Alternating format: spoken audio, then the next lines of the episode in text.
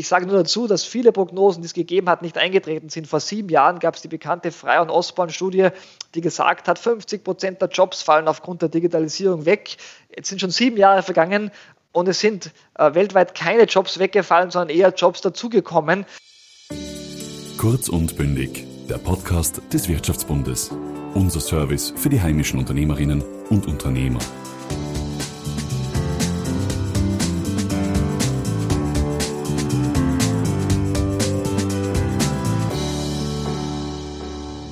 Seit mehr als zwei Monaten ist Arbeitsminister Martin Kocher nun im Amt. Heute spreche ich mit ihm darüber, wie es ihm als Quereinsteiger auf der Politikbühne geht, ob und wie wir in Zukunft arbeiten werden und wie hell das Licht am Ende des Tunnels für ihn leuchtet. Mein Name ist Valentin Petritsch und herzlich willkommen zu Kurz und Bündig. Herr Minister Kocher, vielen Dank, dass Sie sich heute Zeit genommen haben. Vielen Dank für die Einladung. Sie sind seit gut zwei Monaten im Amt. Ist die Politik so, wie Sie es sich vorgestellt haben, oder ist etwas unerwartet anders? Naja, man muss sagen, äh, es war natürlich einiges neu für mich, äh, aber ich habe schon davor ganz gut äh, Einblicke gehabt in die Politik, war ja auch beratend in einigen Bereichen tätig, wusste also ungefähr, auf was ich mich einlasse und deswegen habe ich mich mit, glaube ich, relativ viel ja, Engagement an die Sache herangemacht und es gab jetzt keine ganz großen Überraschungen und keine ganz großen ähm, ja, Dinge, die ich nicht erwartet hatte. Sie hatten ja keine Einarbeitungszeit bzw. Schonfrist für Ihr Amt. Im Gegenteil, Sie haben früher als erwartet die neuen Regelungen zu Homeoffice präsentiert. Warum war es Ihnen so wichtig, gerade bei diesem Thema aufs Tempo zu drücken? Ich glaube, es war wichtig, gleich voll zu starten, weil natürlich auch klar war, dass es am Arbeitsmarkt es eine Reihe von Herausforderungen gab und gibt, äh, weitergeben wird natürlich auch aufgrund der Pandemie. Äh, das betrifft die Kurzarbeit, das betrifft natürlich das Homeoffice-Paket, das betrifft äh, die Lage der Menschen, die arbeitslos geworden sind. Und es gab eine Reihe von Dingen, die einfach sehr, sehr rasch zu tun waren. Und eine der Maßnahmen war eben das versprochene Homeoffice-Paket auf den Weg zu bringen. Und deshalb war es mir sehr, sehr wichtig, das sehr rasch auch zu tun, äh, weil die Leute schon sehr lange im Homeoffice waren und es hat gut funktioniert. Wir wissen aus Umfragen, dass die Leute eigentlich ganz zufrieden waren, äh, die das konnten. Aber es gab äh, natürlich auch äh, viele Dinge, die nur temporär gelöst waren, wie zum Beispiel der Unfallversicherungsschutz. Und deshalb war es so wichtig, jetzt recht rasch eine Lösung herbeizuführen, die eben auch auf Dauer gilt, auch nach der Pandemie gilt. Jetzt generell. Corona hat uns alle bei der Digitalisierung nach vorne katapultiert. Glauben Sie, dass auch nach Corona die Digitalisierung der Arbeitswelt und Homeoffice weiter zunehmen werden? Jetzt sind ja die Prognosen immer schwer, aber Ihr Bauchgefühl für die nächsten zehn Jahre?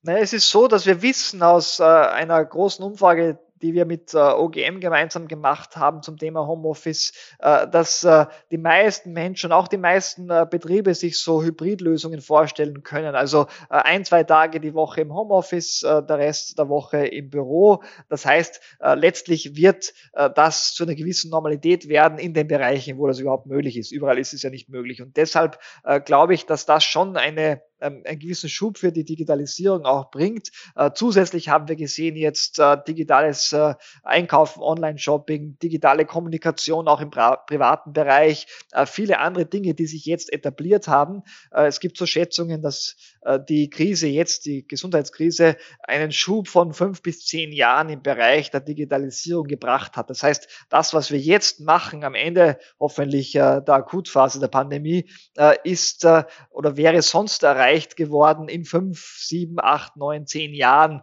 äh, wenn es die nicht gegeben hätte. Das heißt also, äh, es hat einen großen Schub, einen großen Schritt gegeben. Äh, das führt nicht zu Disruptionen, aber es ist auch eine gewisse Chance, äh, um eben äh, den Vorteil, der sich daraus ergibt, auch zu nutzen. Und es gibt ja nicht nur wirtschaftliche Vorteile, es gibt ja auch im privaten Bereich Vorteile. Äh, viele Dinge sind angenehmer, äh, Kommunikation ist einfacher, auch wenn man äh, nicht am gleichen Ort lebt, kann man jetzt einfacher äh, mit Familienangehörigen kommunizieren. Das gab es früher auch schon, aber viele, zum Beispiel Ältere, haben das nicht so genutzt und waren jetzt gezwungen, das zu tun. Also bei all den großen Schwierigkeiten, die die Pandemie mit sich bringt, hat es auch äh, einen gewissen Fortschritt mit sich gebracht, gerade was die Digitalisierung betrifft. Und ja, äh, wie sich das auf die Arbeitswelt auswirkt, das wird die ganz spannende Frage sein, aber ich gehe davon aus, äh, dass es auch da gekommen ist, um zu bleiben. Und wir werden äh, natürlich äh, eine beschleunigte äh, Entwicklung in Richtung mehr Digitalisierung auch in den nächsten äh, Jahren noch erleben.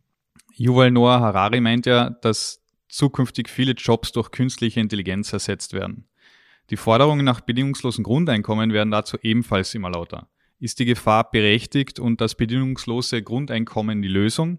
Na, wir haben ja in den letzten äh, 5, 10, 15 Jahren gesehen, dass eigentlich, und da gab es ja auch schon die Digitalisierung, keine Jobs verloren gegangen sind, zumindest äh, den Saldo betreffend äh, sondern eher Jobs geschaffen wurden. Also insofern äh, bin ich mal äh, gar nicht so sicher, ob diese These stimmt. Was schon stimmt, ist, dass gewisse Tätigkeiten, die jetzt Teil von Berufen sind, zurückgehen werden. Vor allem manuelle Tätigkeiten, repetitive Tätigkeiten, Tätigkeiten, die keine besondere Kreativität brauchen, die werden zurückgefahren werden. Das heißt noch nicht, dass diese Jobs verloren gehen, weil vielleicht andere Tätigkeiten im gleichen Job wichtiger sind. Ähm, die Frage ist, wie gehen wir damit um, weil tatsächlich äh, es äh, Leute gibt, äh, gerade äh, im Bereich der Personen, die geringe formale Qualifikationen haben, äh, wo viele Tätigkeiten tatsächlich zum Teil verloren gehen, wohingegen andere Tätigkeiten dazukommen, neue Berufsfelder entstehen, äh, aber die erfordern ein hohes Maß an Qualifikation. Das heißt, wir werden natürlich soziale Verwerfungen haben. Das gab es bei jedem Wandel, bei jedem technologischen Wandel. Und dann ist die Frage, wie reagiert man richtig darauf? Ich habe jetzt noch kein Modell eines äh, bedingungslosen Grundeinkommens gesehen, das äh, funktionieren würde. Ist für mich eher eine Utopie, muss ich ganz ehrlich sagen. Aber das schließt nicht aus, dass irgendwann in 20, 30 oder 50 Jahren sowas notwendig ist. Ich sage nur dazu, dass viele Prognosen, die es gegeben hat, nicht eingetreten sind. Vor sieben Jahren gab es die bekannte Frei- und Ostborn-Studie, die gesagt hat, 50 Prozent der Jobs fallen aufgrund der Digitalisierung weg. Jetzt sind schon sieben Jahre vergangen und es sind äh, weltweit keine Jobs weggefallen, sondern eher Jobs dazugekommen.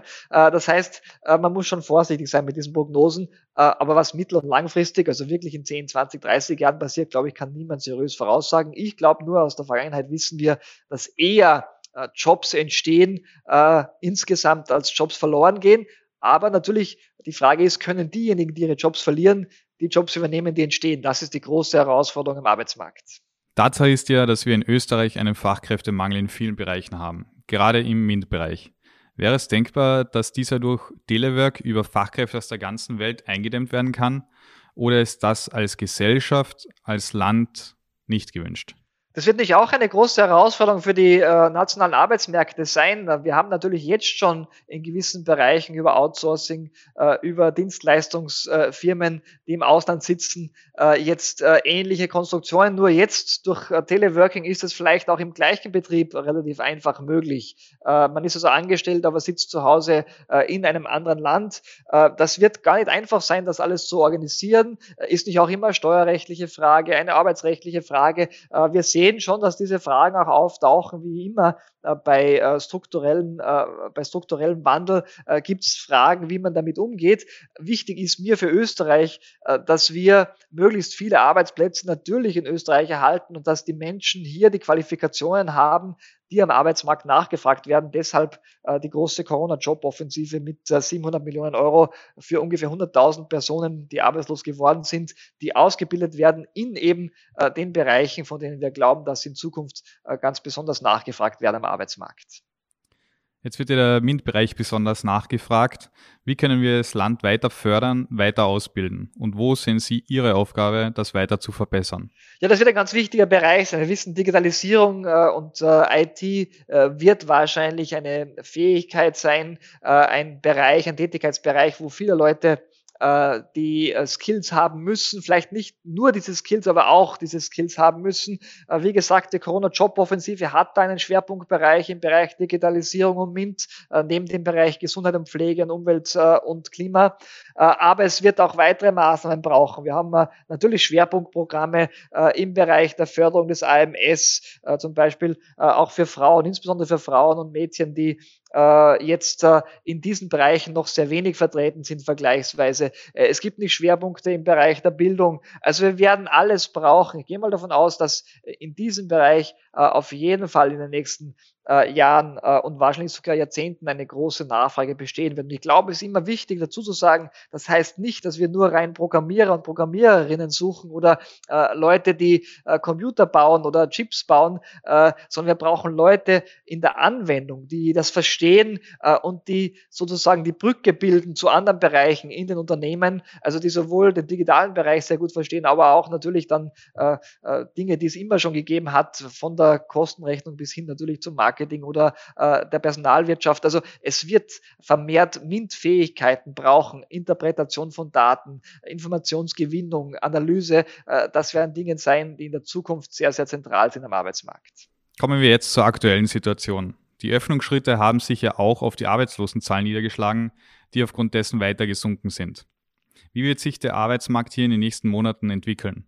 Ja, wir haben in gewisser Weise eine Zweiteilung am Arbeitsmarkt. Wir haben immer noch geschlossene Bereiche, sehr große geschlossene Bereiche. Das ist äh, die Gastro, äh, der Tourismus. Äh, es gibt keine Großveranstaltungen, eigentlich gar keine Veranstaltungen. Äh, da haben wir wenig Dynamik am Arbeitsmarkt äh, und da ist die Hoffnung, dass weitere Öffnungsschritte möglich sind. Und dann gibt es nicht den Bereich der Industrie, äh, wo es schon relativ viel Dynamik am Arbeitsmarkt gibt, weil die Exporte wieder anziehen und in gewissen Bereichen eben auch die konjunkturelle Lage schon schon wieder etwas besser geworden ist. Äh, wir hoffen, dass äh, sich äh, Öffnungsschritte in den nächsten Wochen und Monaten ausgehen werden, dass auch wieder im Tourismus und Gastronomie die Arbeitsmarktlage besser wird. Wir haben mal abgeschätzt, was das heißen könnte, wenn wir äh, das Vorjahr als Vergleich nehmen, wo es ja im Mai, Juni diese Öffnungsschritte vor allem gegeben hat. Äh, und dann erwarten wir schon, dass die Arbeitslosigkeit, äh, die jetzt mit den Schulungsteilnehmern insgesamt immer noch bei knapp 480.000 liegt, substanziell unter 400.000 sinken wird. Wo es dann genauer sein wird, werden wir sehen. Aber es gibt eine saisonale Entspannung und es wird auch weiter eine Entspannung geben, wenn es weitere Öffnungsschritte gibt. Das haben wir bei der Öffnung des Handels, des Nicht-Lebens Lebensmittelhandels gesehen, aber es hängt alles vom weiteren Infektionsverlauf ab äh, äh und natürlich, ob es möglich ist, eben diese Bereiche auch zu öffnen und, und ob es möglich ist, die Grenzen zu öffnen. Das wird ja auch entscheidend sein für den Tourismus, muss man ganz ehrlich sagen. In diesem Zusammenhang wurde auch die Kurzarbeit bis zum Ende des zweiten Quartals verlängert. Wie geht es dann weiter? Wird es dann auch Übergangsmodelle geben und wenn ja, für alle oder nur für gewisse Branchen oder gewisse Bereiche? Jetzt ist die Kurzarbeitsregelung so gewählt, dass sie äh, möglichst großflächig breit angewendet werden kann, um eben Arbeitslosigkeit zu verhindern und Beschäftigungsverhältnisse aufrechtzuerhalten. Sobald es die großflächigen Schließungen nicht mehr braucht, wenn es nur mehr äh, punktuell Einschränkungen gibt, äh, braucht es auch aus meiner Sicht eine andere Kurzarbeitsregelung. Äh, Sie haben es angesprochen, das wird so eine Übergangslösung sein müssen für Bereiche, die noch stärker betroffen sind. Kann man sich gut vorstellen, äh, was das ist, zum Beispiel die Stadthotellerie, äh, der Flughafen, der Flugverkehr, andere äh, Bereiche, Events zum Beispiel. und da wird es aus meiner Sicht im dritten und vierten Quartal noch eine spezifische Regelung brauchen. Ob die an den Branchen angehängt ist oder an anderen Indikatoren, werden wir sehen. Aber äh, wir hoffen schon, äh, dass wir die Kurzarbeit sehr spezifisch ausgestalten können, um eben noch weiter Beschäftigungsverhältnisse äh, zu retten, aber nicht mehr ganz so breit äh, aufgestellt sein müssen wie jetzt. Im Moment äh, sind es ja noch 480.000 Personen, die für Kurzarbeit vorangemeldet sind. Äh, das sollte substanziell geringer werden bis zum Sommer. Sie haben den Tourismus bereits angesprochen. Dort ist die Lage ja derzeit so, dass viele Arbeitskräfte umgeschult werden bzw. sich selbst umschulen. Unsere Betriebe befürchten, dass sie danach am Arbeitsmarkt für Tourismus nicht mehr verfügbar sind. Sehen auch Sie diese Gefahr und was kann man dagegen tun?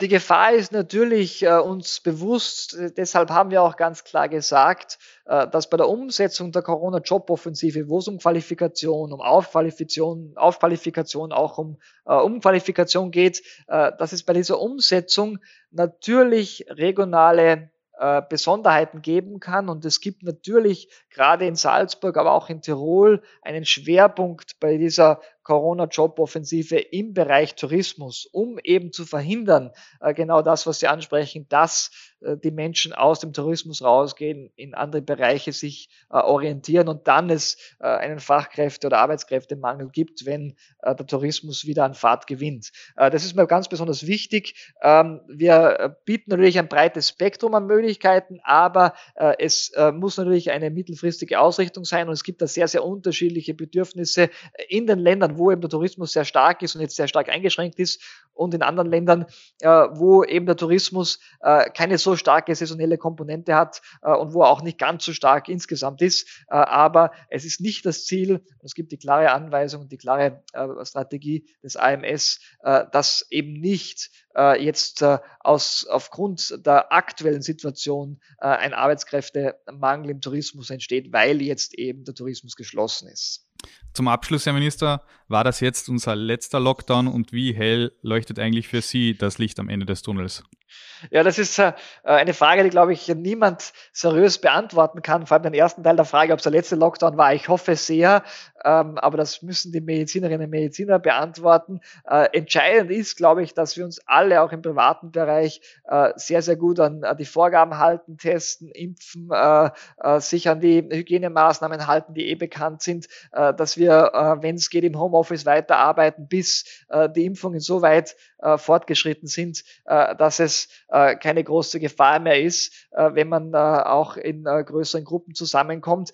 das wird entscheidend sein. ein Rückschlag Rückschlag wäre auch am Arbeitsmarkt schlecht. Ein äh, weiterer Lockdown wäre so ein Rückschlag, äh, der würde uns zurückwerfen. Äh, und äh, wenn wir äh, uns anstrengen, glaube ich, ist der zu vermeiden. Ich hoffe sehr. Ich bin optimistisch, dass wenn das gelingt, der Aufschwung auch wieder sehr äh, gut äh, und rasch äh, kommen kann. Im Gegensatz zur Finanzkrise, wo viel Geld äh, zum Stopfen von äh, Bilanzlöchern verwendet werden musste bei den Banken, zumindest kurzfristig, haben wir jetzt das Geld verwendet, äh, um Unternehmen zu retten, um Arbeitsplätze zu retten. Das geht dann in späterer Zeit in den Konsum und dadurch kann der Aufschwung auch sehr rasch kommen, wenn es wieder Sicherheit gibt und wenn es nicht die Drohung von weiteren Lockdowns und Schließungen gibt. Und deshalb bin ich optimistisch grundsätzlich.